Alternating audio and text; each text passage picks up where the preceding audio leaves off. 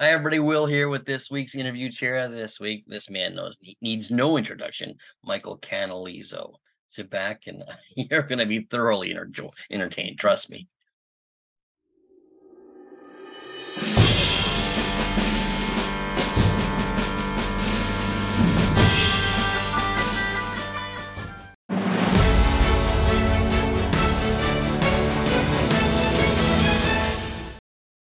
Hi, everybody. Will Alexander here with the interview chair with this man needs no introduction. Hello, Michael Canalizo. How are you? Well, I've been awoken by the Canadian interviewer, so I guess I'm fine. Well, it's, it's the same time down there as it is up here. You know. That is true. Yeah. Well, so before we get into the interview, let's talk about what's coming up. Um, the AKC event is coming up, so that's right. I'm the nuts and bolts guy behind it. I've been for a number of years the event manager, part of the event management team between Royal Canin and the American Kennel Club to do everything that puts the show together. And um, that's what we're in the midst of. We have another record breaking entry in Orlando coming yeah. up.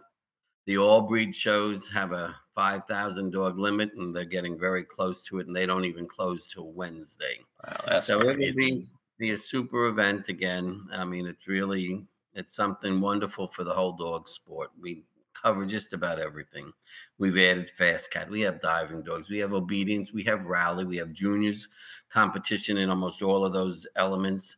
Uh, we have a week long judges seminar thing, uh, which I know a lot of your your listeners in Canada take part in as part of their ongoing continuing ed. Um, it's just a great event. You know, lots of social things and fundraising. Canine Health does a dinner. Um, the delegates meeting is there. I mean, it's really a it's a dog convention, and you know, it's the same sort of thing. If you build it, they'll come. Right. This was a bit, the whole show itself. For those who don't realize it, was a vision of Ron Menaker's in the early 2000s and um, the delegate body supported it and we, they created the only show the american kennel club puts on and it's it's a show that Ron knew, and although they offered a best bred by competition in a unique way, any dog, as long as it was shown by its breeder owner, not just from the bred by class, had the ability to be eligible for it, and it's become the breeders' showcase. You know, it's um, there are in the 20 years, I would say it's in the top four dog events in the world and oh, we all no know, question. Yeah. We all know who the major ones are, and they're all very unique and very important to the dog sport. And they all have their own little flair and panache and, and attraction. And it's nice to be a part of it for sure. Well, it's definitely been an event that's well exactly the last 20 years has stayed on my calendar. So I look forward to it like all the other shows. Um, what do you do you have a final entry number for us or no? You're not the PR department, are you? No. no it's going to come out soon. It's another record-breaking entry. okay. But we we will let the PR department share. I mean, there are some exciting things. Um, every dog breeder has an entry, which is hard. I mean, probably, and you should love this because you're Canadian. Um, we have an entry of eight Chinooks. Oh wow! I mean, most people listening to this may never have seen one in the flesh, but there's an entry of eight of them, and that's pretty amazing. Yeah, that'll be fun. Well, Yeah.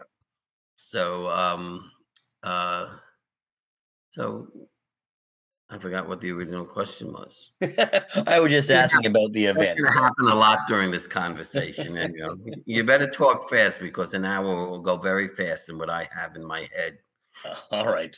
Well, let's start then, Michael. Let's uh, tell me how, like you said, most people know, but I want the ones that don't know. Let's find out how you got started in this sport of dogs and how old you were when you got started. I guess you were a baby. Well, well, I'm over 60 years involved.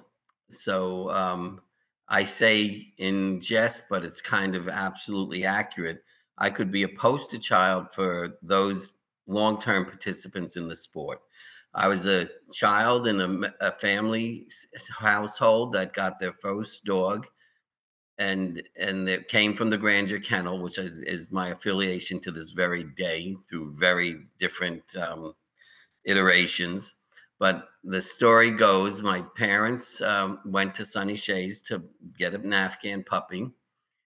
And um, my father and mother were looking at this group of puppies. And my father says to Sunny, How old is that? How much is that puppy? And she says, Dearie, that's a hundred dollars. And he says, oh, looks around and says, Well, how much is that puppy? Honey, that one's a hundred fifty dollars. And so Jim says, Well, what's the difference between that one and this one? He, she says, Well, that one is a is a good family dog. He says, This one has show potential. And so Jim says, Well, which one should I get? And without skipping a beat, she says, Dearie, get the show dog. You'll see the world. Here I am. You know, I mean, and and most people that you would be interviewing start that way.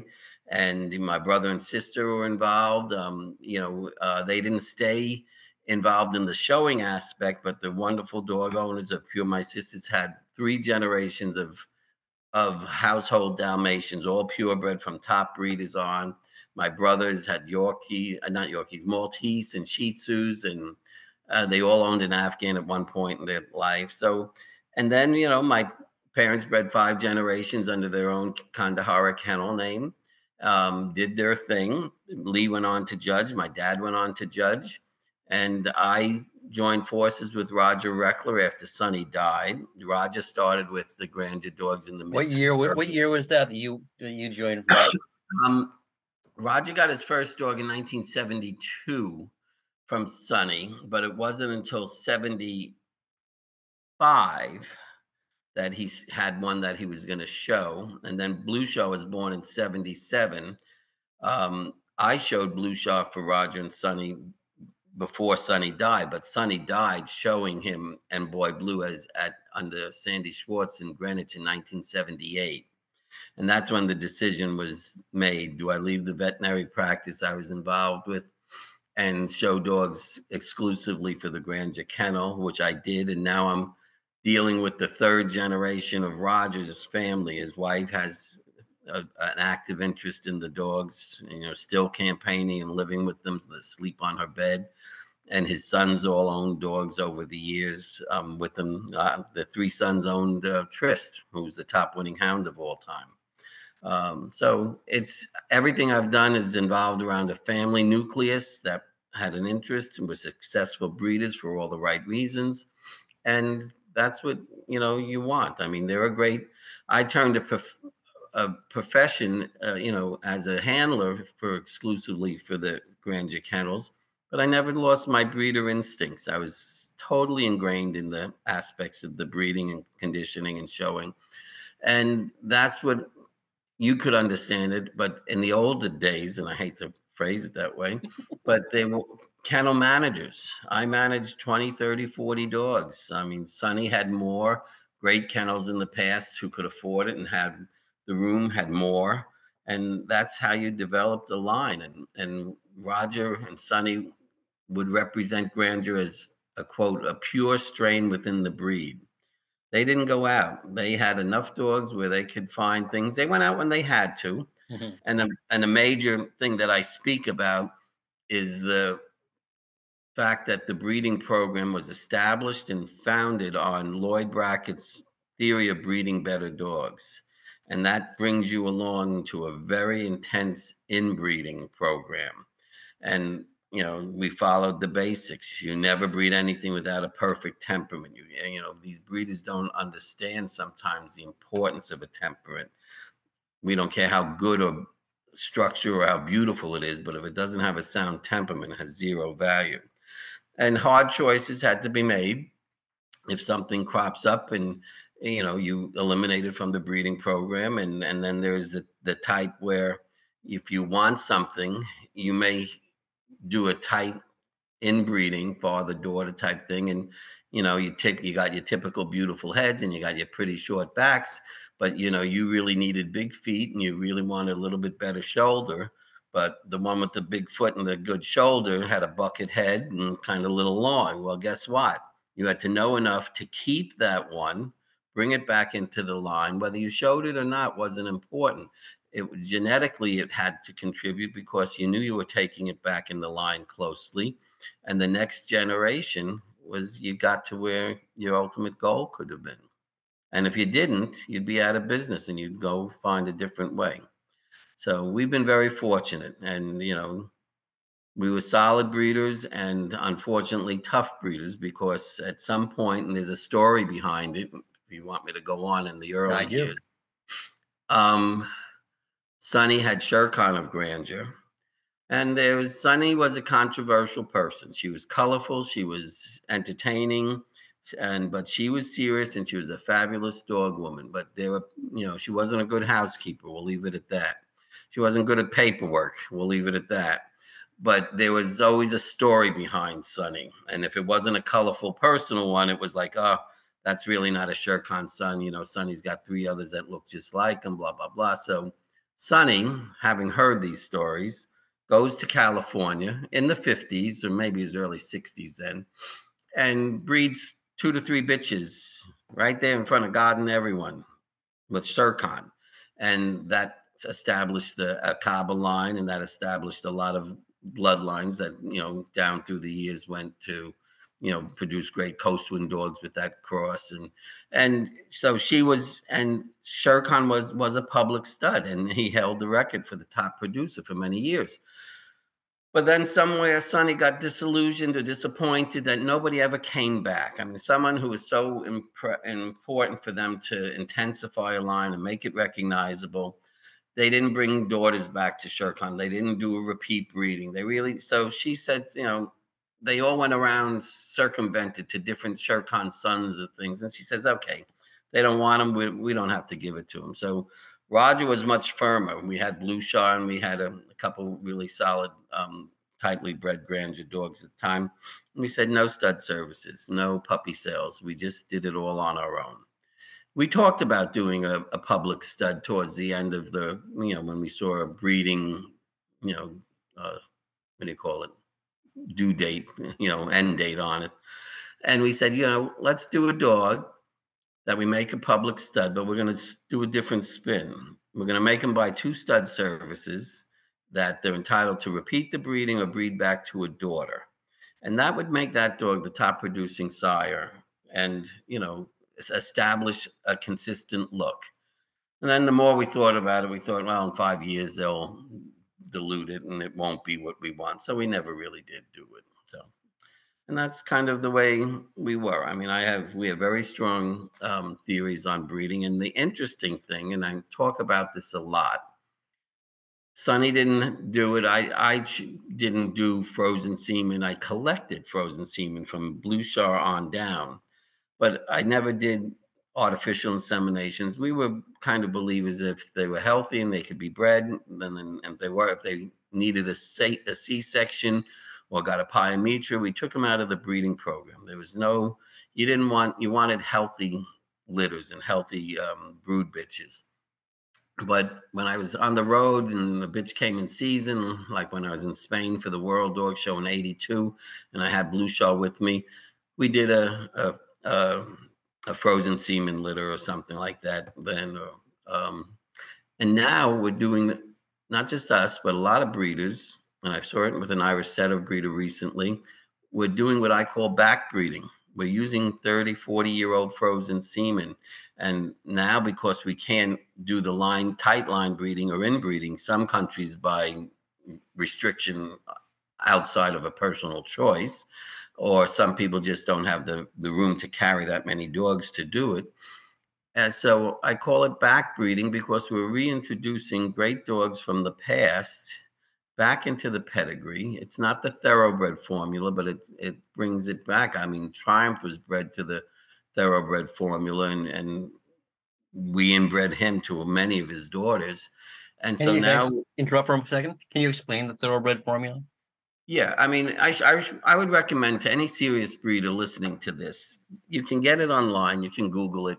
It's Lloyd Brackett's series of articles, "The Art of Breeding Better Dogs." And the first step is to take a male, breed a male whose sire is the same as the bitch's maternal sire. So we took a Bluchar son, Sharp of Grandeur, whose father was Bluchar, who, by the way, his mother his, was a blue shard daughter. And we, that's a separate point. This was a little bit further into the intensification of the inbreeding.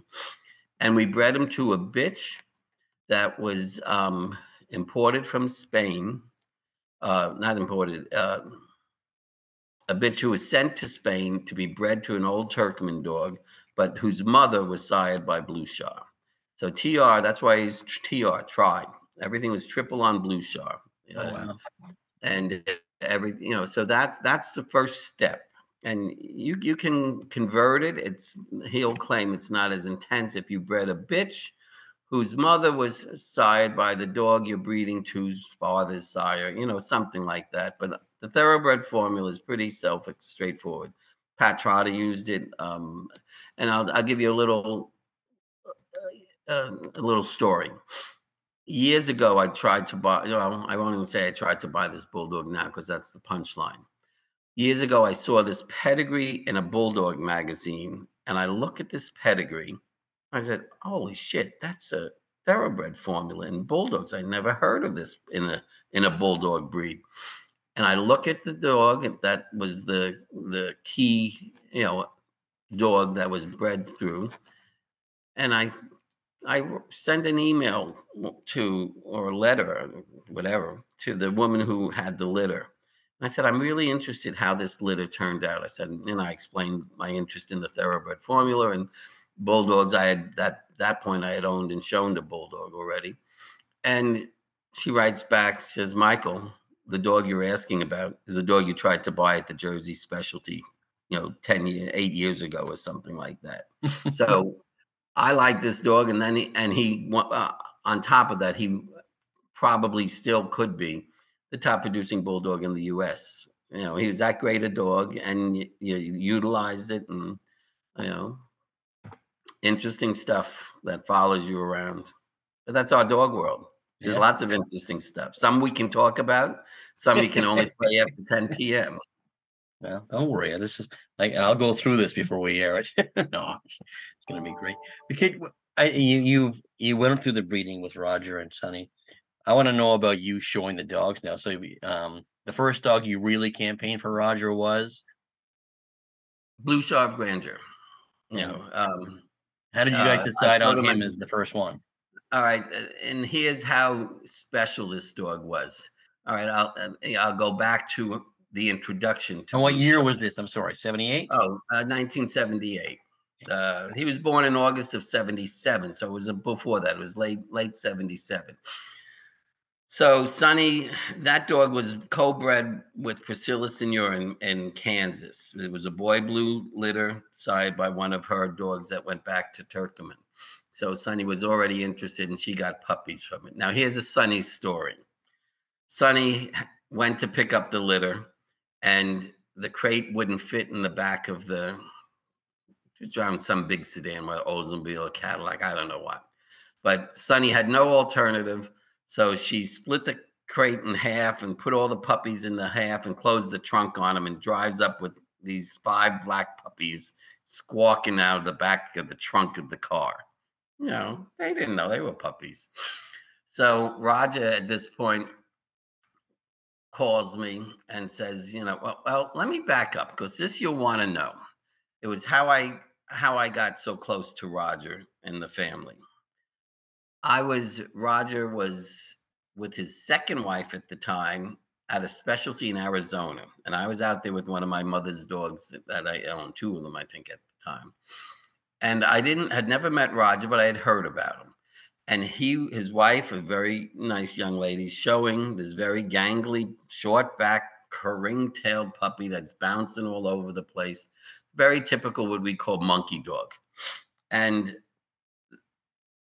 Roger standing next to a group of people, and I could hear them criticizing. That's a grandeur dog. Oh my God, look at this and look at that. And really, and Roger was listening to it. And I, I, many years later, through my relationship with Roger, I knew this was a tell. He was rubbing his cheek with his thumb, listening to this. And I, um, I went over to him after the show or towards the end of the show, and I introduced myself to him. And um, I said, I I'm Roger, I'm Michael Candler. Oh, I know who you are. Sunny's told me a lot about you. And I said, Well, good. I said, but I want you to know, I heard those people talking about your your puppy. I said, don't listen to them. They don't know the grandeur line like I do. And I said, that's very typical of what this a grandeur puppy looks like at that age. And this dog, give him time. It was, you know, just giving him a little support. And his answer to me was, oh, he says, well, he thanked me and he says, Sunny just sold me a puppy. She says it's the best one she's ever got. And I looked him dead in the eye and I said, Roger, I don't know you, but I understand you're a man of pretty good wealth.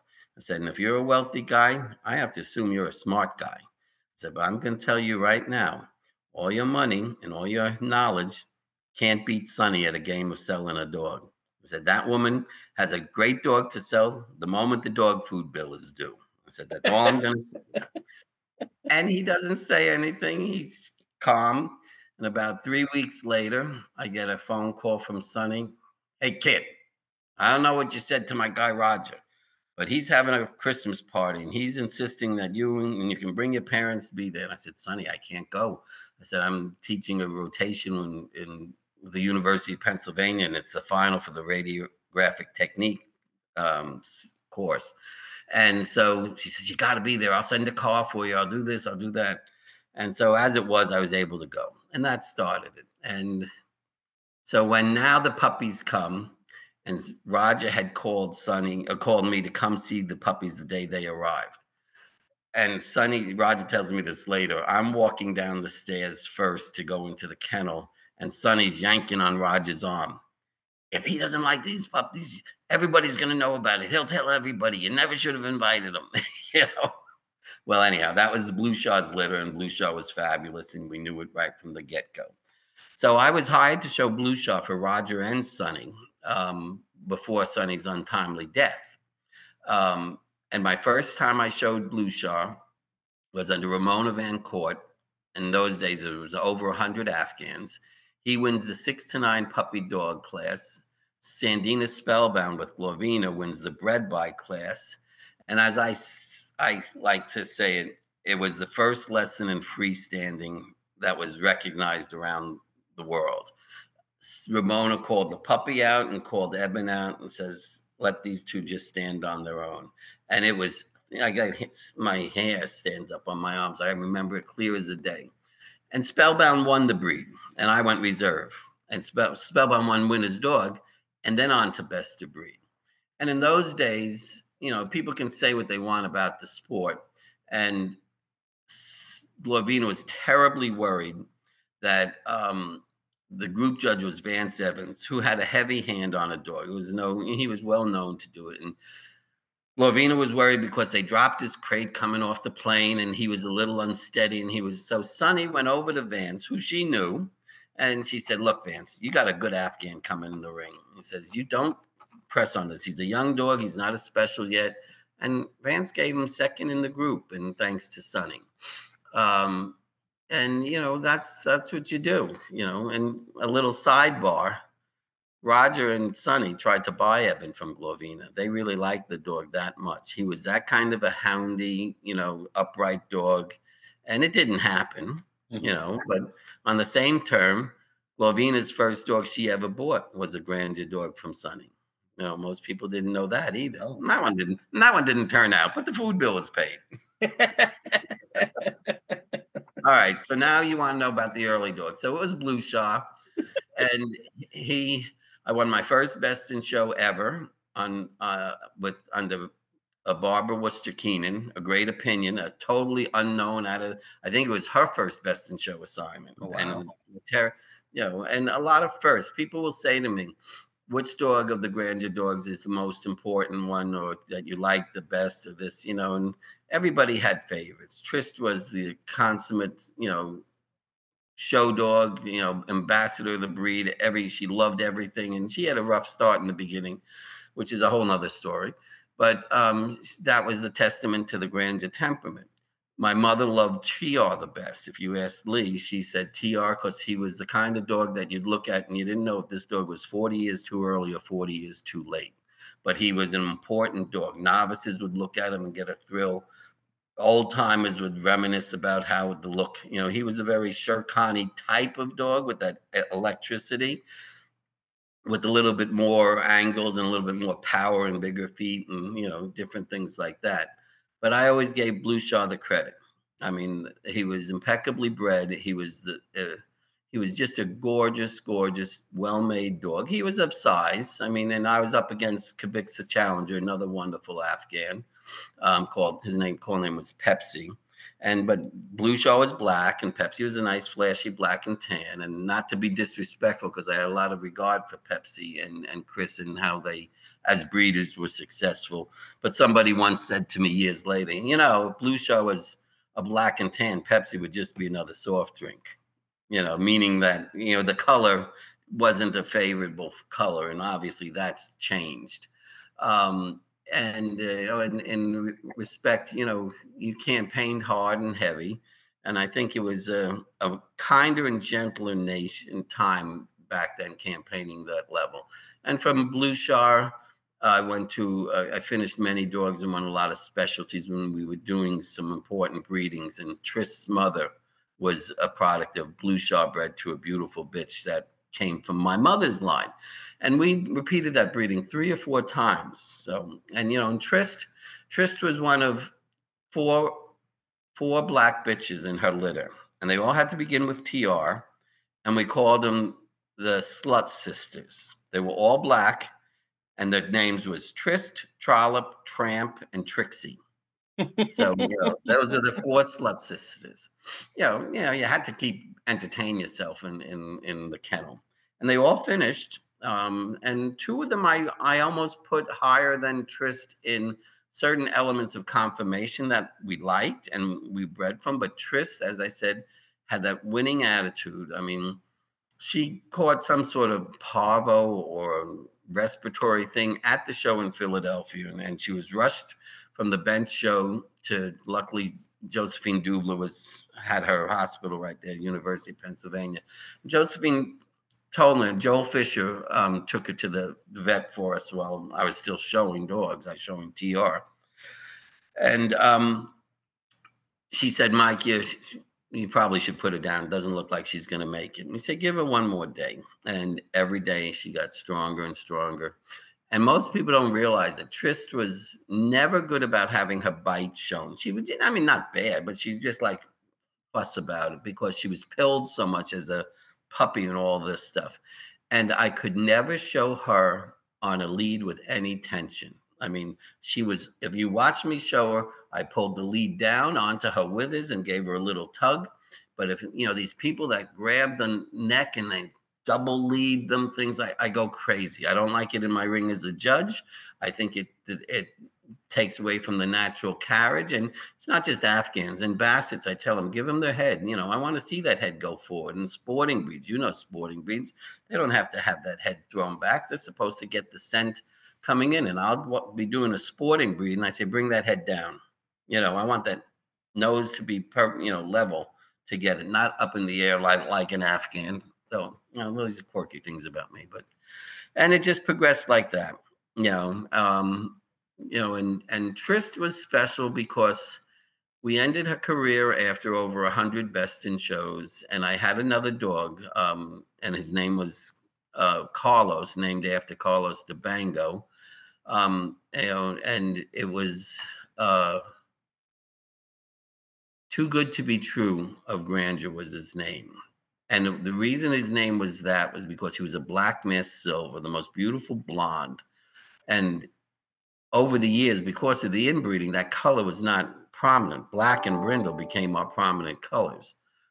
So um, he he was out playing and he got whacked and, or hit a tree or something in the paddock. And long story short, he wound up with lung lobe torsion somewhere, and he survived it. And and you know he had produced a couple champions, but I couldn't make it predictable to take him on the road mm-hmm. flying and doing all the stuff that um, so we had rings true another uh, a double tr daughter that was very successful and she went on to win lots of best in shows she was the youngest afghan to win a best in show at the time and um, then we decided, you know, when Carlos didn't pan out, let's bring Tryst back out. Tryst came out and won 53 more best in shows at nine years of age. In full coat, she had two litters in in between. Um, you know, and that's something in Afghans you just could never do. Um, so that was that was her success there, and and then we, you know, um, then I was getting close to wanting to stop, and a couple years ago, the last grandeur dog was like 12 years old, and Evelyn wanted another Afghan. We said, you know, let's do a breeding, and the Vaqueros were they got their first dog in the early 70s from Sunny too and um, they had a good litter and it was down from a dog i was particularly fond of that i put up at the world show. And we leased this bitch and co-bred it with the the vaqueros and we had a litter of eight dogs finished and you know lots of major winners best in shows and specialties and a number of them so that brings us up to the current time you know we still have dogs in the house you know and um, you know if we we we know at our age now, you know, now we're faced with the dilemma. You know, are these bitches ready to be bred, and should we? And do we want another litter? You know, I'm 70 years old now. You know, those dogs lived. You know, sister lived to be 21. Wow. You know, so okay. Next question. well, we talked about the breeder, Michael, and somewhat of the handler, Michael. Judging. When when did you start judging? Started judging in 2000 and um, I had two groups by 2005, and uh, then I stepped away and went to be an AKC rep for a couple of years, and then I. After that, um, while I was still a rep, I, I segued into the the position of AKC event management, which was essentially putting on the dog show with Royal Canin. At that time, Eukanuba yeah. you can and you know and, and that show itself um you know brought in the world challenge made the breeder highlight you know the whole thing that's another question but i started judging in 2000 um then came back to judging in 2016 maybe yeah uh, yeah i went from 2005 to 2016 working the whole time the, between you were an akc rep or are you well, you don't, you don't, you know, it's a, it's it's not a an important factor stuff. You don't lose your rep status per se. They'd roll me out for when someone was sick or someone had to take a vacation, um, or they needed extra coverage. You know, uh, over the years, um, I wasn't an active rep. I was, a, but I had all the training, and and so I was able to perform the, the the functions. I mean, all of them. Tim Thomas was a rep. Dennis Sprung was a rep, and he could still be considered if he, you know, he's aware of all the rules and such as um, as he progressed in his position with the Kennel Club. So um, it served me well. It served me well in in in understanding and and running a good ring. I had great friends in dogs, and in Steve Shaw and mentors, and you know, we lived. You lived it too. You had an Annie. You had a Virginia line that was one you'd follow. I mean, I remember when I started to judge, they'd say, "Go sit by Steve Shaw's ring. Watch how he does it." My mother would say, don't be as mean as him. You know, my mother was my mother was a great judge with a wonderful attitude. She was light, but she was serious, and she could, you know, I, I'm convinced if you keep your breeder instincts when you judge, you can never go wrong. I mean, if something bothers you and you're in an Irish setter and type, you know, conformation conditioning, it's going to bother me in Afghans. And you, if you're judging an Afghan and you know that would bother you in your breed, you need to weigh that against the decision here.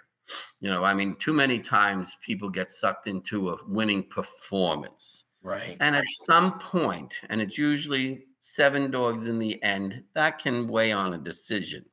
But we our responsibility is to judge according to how a breed can progress as breeding stock. And if you know that you know, a high tail set, and we all know tail sets are difficult to get rid of in a line. If you know a high tail set is on this dog and and it's there are other things on another dog that may not like but you it doesn't have a high tail set. And this is a steve shawism. If you see something you don't like don't point to it. You see something you don't see enough of point to it.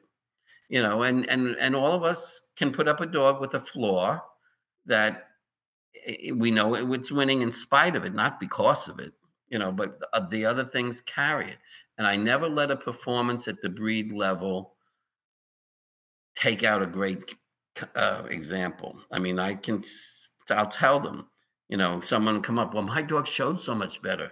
And I'm I want to say to them, it can show better. That dog can show better or worse on a given day, but your dog will be ugly forever. I don't say that. I just No. say that dog will be beautiful forever. You know, and they don't get and I I understand it. It is a dog show and there and Sandy Schwartz and a keen competitor of mine, but also a very talented judge, he would say, You damn well better know how to make the dog you think is best look good enough to win. And if it wasn't a great up and back dog, don't move them up and back to make a decision. Keep them in a circle. You know, walk down the line, and this is an Annie Clark thing. She didn't touch the things that we all see we didn't like. She didn't pound on a high with her. She didn't, you know, pound on a sagging top line.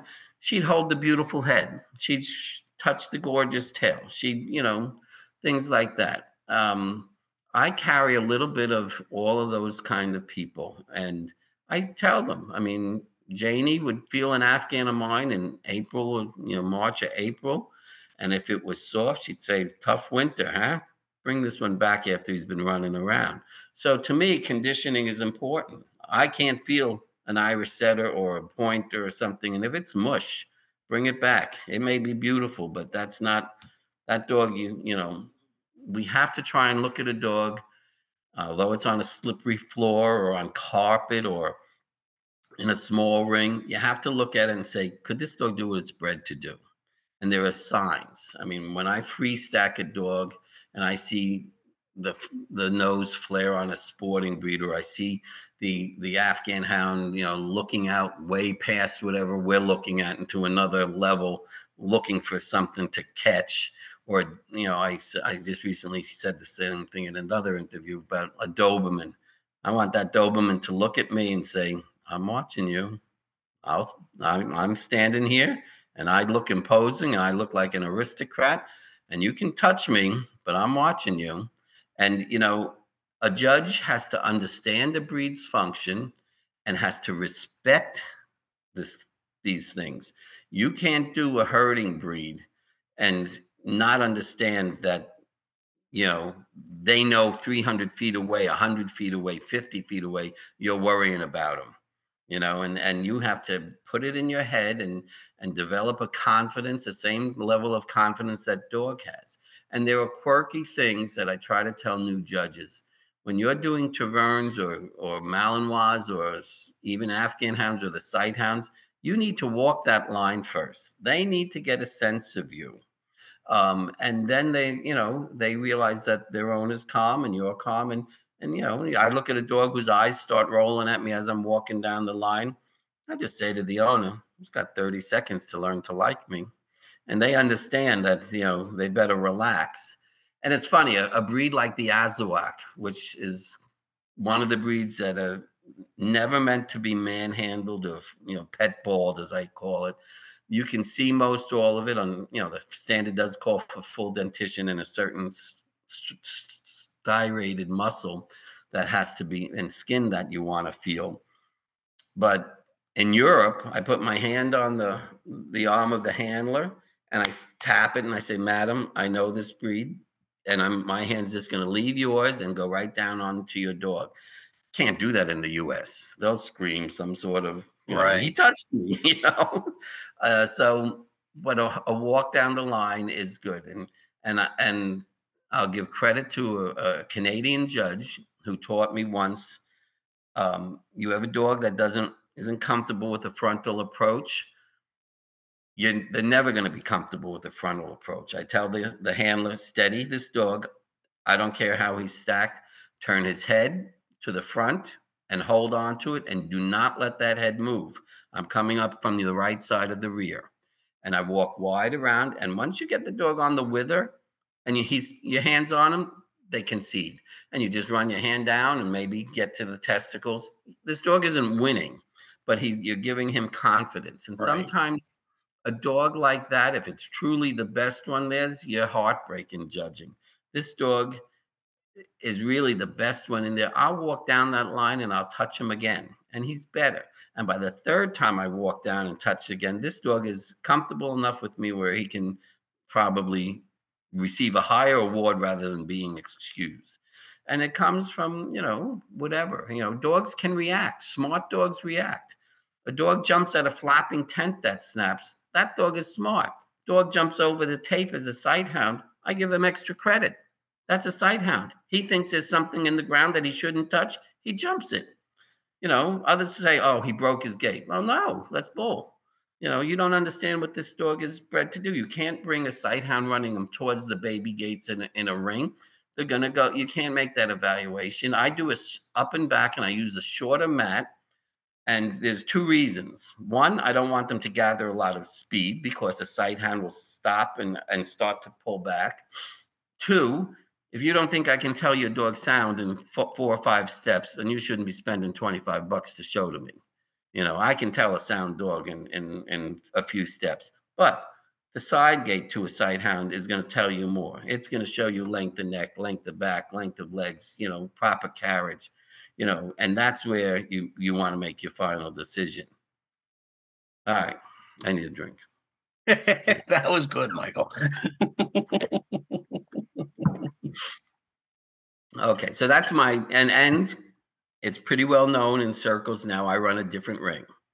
Um, and I'm not shy. There's a method to my madness. And those would stop it. there are those that understand it and realize the value to it.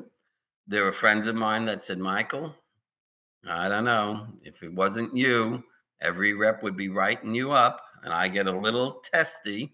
And I'm like, you know, Every dog is examined, every dog is moved individually.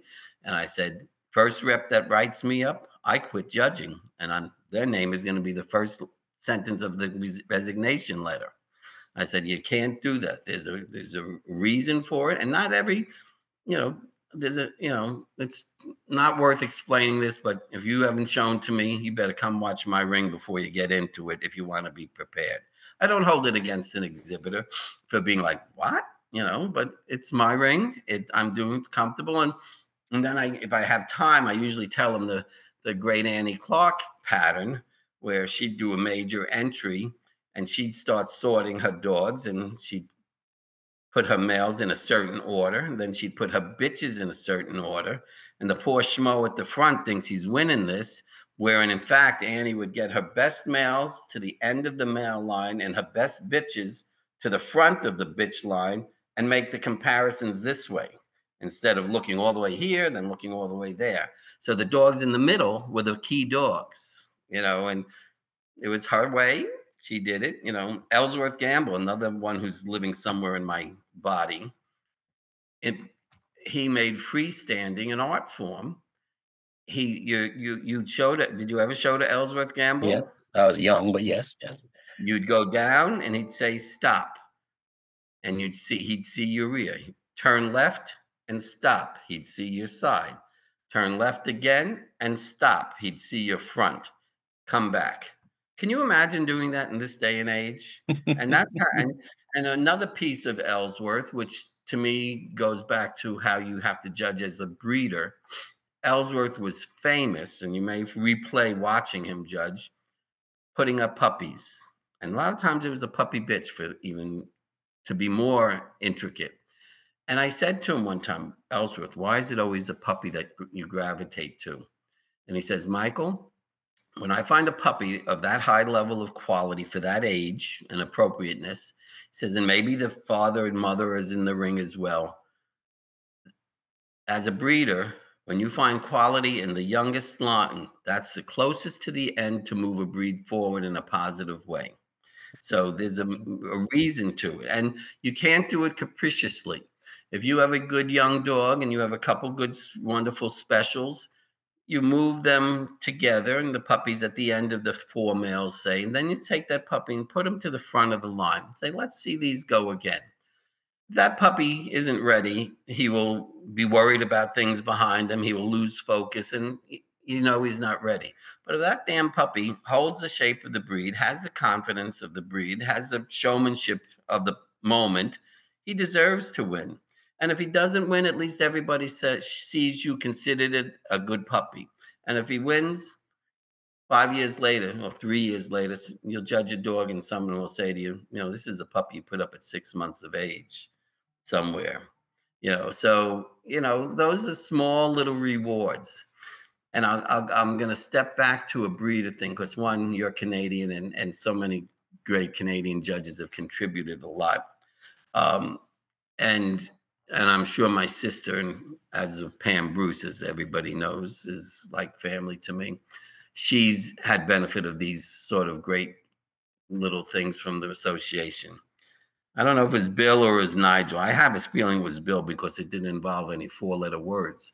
Um, he'd say to you, yeah, so you you knew Nigel too. Uh, he'd say to you, if you want to become a good breeder, you buy a male from an excellent breeder and you buy a bitch from another excellent breeder that don't talk to each other. And let me tell you, that's exactly how it every major kennel practically in the last 50 years was founded. You know, I mean, and if you go back in your own pedigrees, like, oh my God, did Ted Ted Edwards never talked to this one in Irish setters, and he bred to that dog, and look what the hell he got. You know, I mean, it's it's funny, but you know, and you also have to step out of your own breed more people, you know, people say to me, How'd you learn so much about these different breeds? I was fortunate to have one or two dogs at a show. You know, I mean, they call it, oh, here comes Michael with his strung. You know what a strung is? a string of one. They'd call it a yeah. You know, they uh, they like clear the way. Here comes Michael with his strung, and my assistant. You know, I mean, I was uh, I was very fortunate in that regard. But at a show, say I was on the Raleigh circuit, I had four or five days. I'd look for any breed. I didn't care if it was Yorkies or Great Danes or Shepherds that didn't conflict with my judging schedule, that had a decent entry, and I'd sit for four days and watch different people judge that same breed four days in a row. And I can tell you this the judges that if in my eye if i what i gravitated to they found to reward were usually good judges of my breed and vice versa. If I found saw something and it was third out of three, that judge you normally wasn't a good judge of my breed. And you know, that was how I learned. And then, you know, I'd spend a lot of time. It's and it's unfortunate, you know, and I'm not saying it's a kennel club thing because I think the kennel club supports the breeders in the judging community very, very well.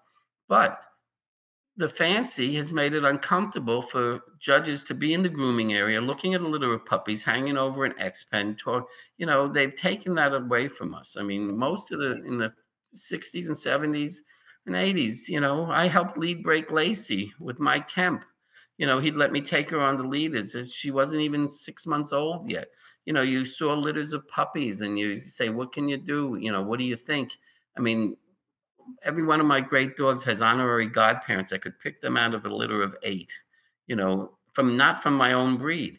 And those are the dogs that I call had universal qualities. And those are the ones that, you know, established and hopefully were good producers. So the, the breeding aspect has to come forward.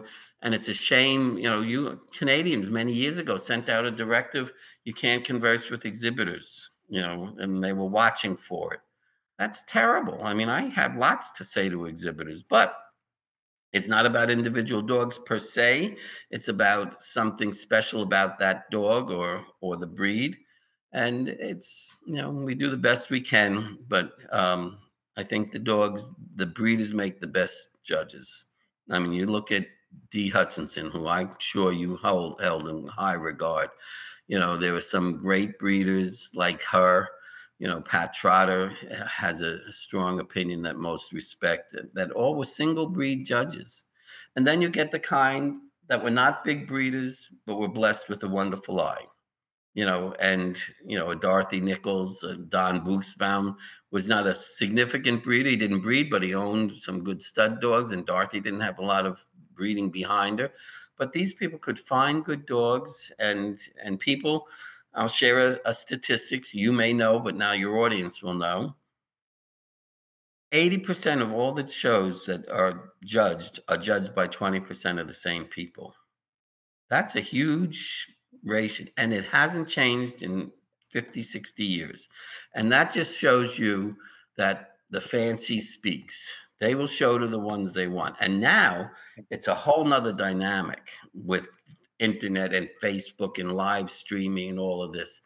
You're you're a relatively new judge and you're going to judge a breed that maybe is not close to your heart, but you you you you know it, and you're going to do what you do. And three or four shows later, all of a sudden you're going to have that dog you gave two points to, and one that you gave a reserve to, and you're going to see two or three that don't look anything like it.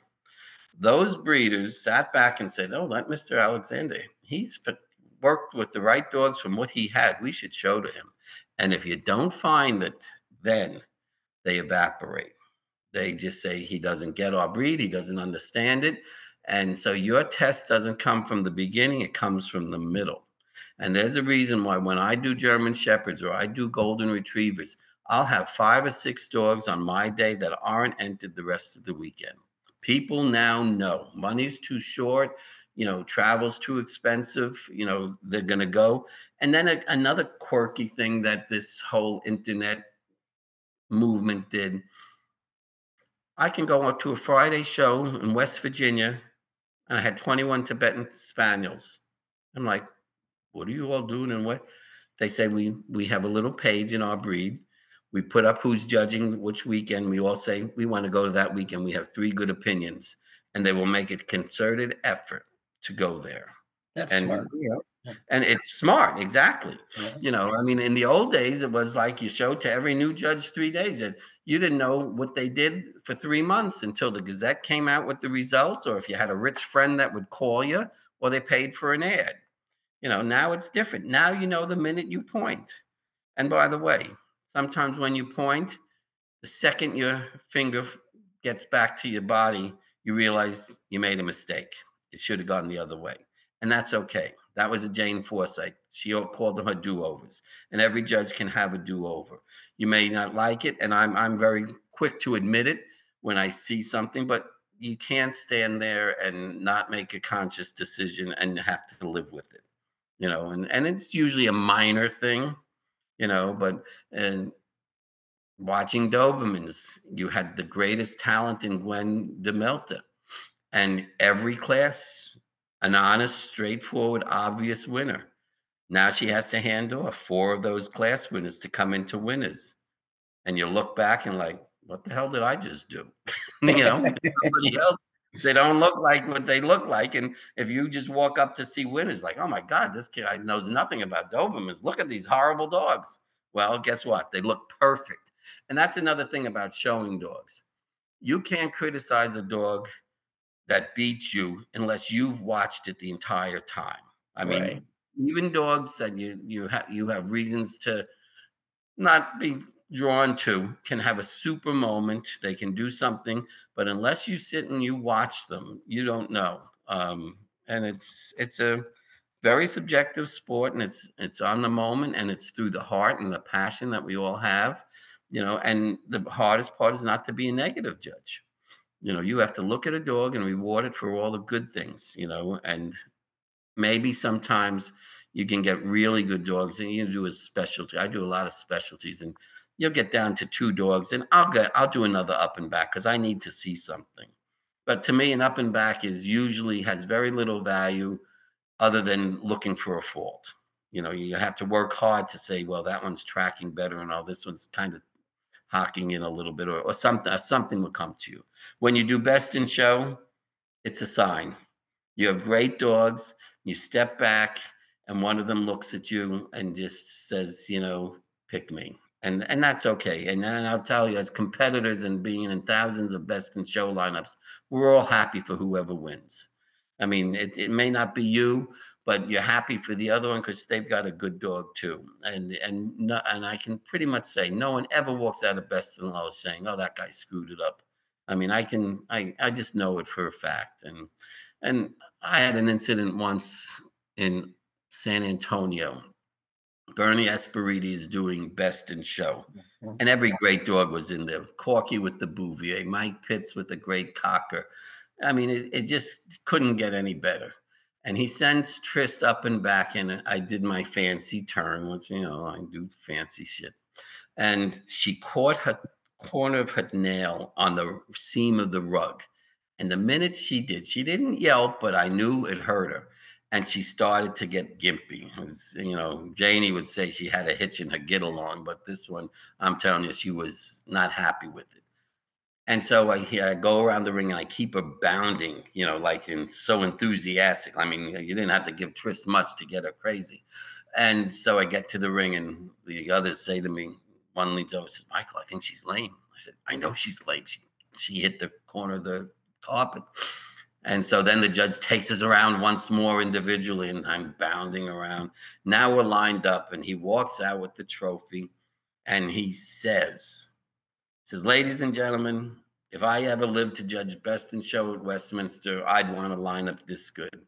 He says, every one of you are worthy of this win. He says, but I looked and I was looking for a sign. And then one of the top dogs in here, I could see the sweat rolling right off the brow from the handler. That was me because I'm dying to get out of the Yeah. ring. and Hound is best in show. And I'm dying. And, and everyone, I could hear the buzz around the thing. So uh, a week and a half later, we go to Ravenna in the indoors in the IX Center, and it's 110% humidity. It's sticky hot, and we're inside on that concrete floor. And Paul Edwards is in with his beautiful standard poodle bitch, and her spray is drooping down, and she doesn't want to run. He gets to the end of the line. He says, "Oh my God, I just want to dig a hole and jump in." He says, "She looks awful." Best in show to the standard poodle. I'm over it, you know. So, it, it happens. Well, It's a dog show. Move on. Yeah.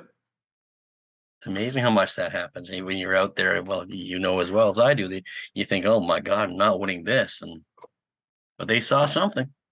But in the same vein, I was in a group with Blue Shaw. Del Gladowski was judging. Didn't place. He just placed four dogs. Didn't place. Didn't make a cut. Following that was on Sunday. The following Friday, I win a group at another show, and he's doing best in show. Boom, Oh. like this, I go best in show. And I was like, "You got to be kidding me!" he says, "You know, that hound group last week was so tough." He says, "I had eight or nine dogs there that I could have given first to." He says, "I'm so glad you won the group today." There you go. And then and, and to and to flip it, Lee gives Tommy O a best in show with one of his good Siberians, and the next day she's doing the working group, and she puts this does her thing, puts this Portuguese water dog in front of Tommy, and somebody says to me, "Oh, look it, she's gonna scare Tommy." I said, "No, no, Lee's not scaring anybody." and I said, "That dog," says, and she gives us the Porty first over the Siberian, and the guy's like stunned. And she Lee says to him, says, Why do you look so surprised? Well, you gave the Siberian best in show yesterday. She looks at him and says, You weren't in there. you know? Let Yeah. judges just judge the dogs, you know, regardless. It, it's and if you don't like them, you're empowered not to go. And you'll make that judge one of the 79% of- or 20, 19% of the ones judging. Don't show the bad judges, you know, and then people won't ask them. Yep. Wow, that's great, Michael. Before we go though, I want you to tell me about that painting behind you. This painting is a partial of the famous. Um, I, can't remember who did it, but it, Cynthia Wood um, donated it to the Santa Barbara Kennel. Or she was she's donated to the AKC Museum, and it it hangs there. Um, and Carlos DeBango had a or a replicator do it. There's a third Saluki in the back that has kind of a vicious mouth with you know open like hunting mouth and she didn't put that in it. But I got that when Carlos passed. I went on one of my visits to see him, and um, it was all rolled up in a tube. And he said, "Take this home," and I took it home, and I, Lee hung hung it for a while, and now I'm living in Lee's home in Florida, and it stays with me, and it's got a special place. Can you tilt your camera up so we can just see a better view of it? The other way. There we go. Yeah. Yeah, and it's large. I can, can tell. I mean, Yeah. it's it's about a four foot painting or something. So Yeah. anyhow, all of us have wonderful dog art, and you know the dog sport's been good to all of us. You know, you can go anywhere in the world and find a common denominator with the same passion and love, and it's it's great. I mean, I've seen you at Crufts. I mean, we go to Crufts, and I try to get to as many world shows. I've shown at them, and um, I've had the great benefit to have you know I have an upcoming Crufts assignment for my breed in Oh. 25 and I will have judged at every one of the the shows you you dream of on your bucket list, and that's that's a nice testament. And um, you know, and I'm also f- uh, very supportive of judges who still should exhibit. You know, people ask me all the time, "Do you mind having a judge show to you?" I said, "No. Those judges are closer to the breed. You know, they they need to stay involved. I mean, there's nothing worse than not being involved or owning dogs and things like that." Well, I think it's important too. I was talking about this with a friend of mine. It also puts a perspective in when you're defeated by a certain animal. You, you have a new view of that dog now because you're a judge as well. You're not just having your own personal passion getting in the way and oh, I got beat by that dog. You sit back and you remember, like you talked about earlier, if I if I liked your Afghan and I watched it for 20 minutes, well, as a judge, you don't get to watch them for 20 minutes. Right? You get to watch them for two, two and a half minutes. And, I- I think it puts a new perspective on things. and and I like your your your rationale as perspective because it's hundred percent on the money, but then there's the also the um, appreciation for a judge that can give a high level award to his own breed and not his own breeding.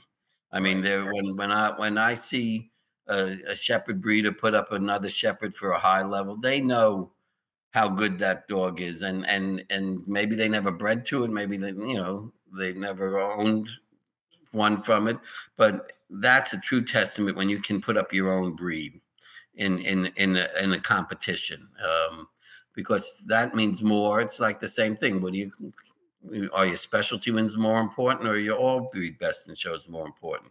I want a dog that can win both and i had most of them could and did you know and it's kind of sad this current state of affairs. You know in 1979 nine- to 1983 you needed 93 afghan hounds for a five point major. You needed 35 for a three point major now you need six for a five point major. I mean and i dare say probably and it's probably you, you push a button you can find out probably 70% of all the breeds being camp shown now are minimal amount points you know? I mean with the exception of some areas with labs and and and and dobermans and maybe shepherds um four dogs is three points everywhere you know and hopefully it will t- i do think mm, before we end this i do think we're having a bit of a renaissance as a judge and i do almost 100 shows a year um, I see more new people showing them their own dogs, and um, and that's encouraging because that means uh, you know you know we are a graying sport and people worry about it. But I do think we're, there are people out there, and, and maybe if it's not going to make it as a conformation dog, we have so many other competitions. You know that the fly ball and the fast cat, and and I love the fact that you know I'll put up a borzoi and say, oh, she's the top courser and you know again that goes back to well i can tell because of the muscle and i can tell because of the good construction and your dogs are having titles on both ends and finding other things to do um, you know we've all added the selects and the owner handled things and keeping them more involved. And uh, it's good. I think the sport is is in a good place and and hopefully will grow. But I agree. Thank you're in closing, the people that are listening to an interview like this are are probably more experienced and more involved and uh, have some you know years behind them. Those people got to get off their butt and start fighting against these animal rights people we've sat complacent too long and they have gotten a foot up on us in a big way. And you know, um, you know, when I see FCI not allowing docking and cropping in every country now, you know, that's a major thing. I mean, those great Doberman breeders in South America, they're going to find another breed. A good breeder can do it, but we can't let these animal rights people overcome our. You know, we'll become a boutique, you know, industry.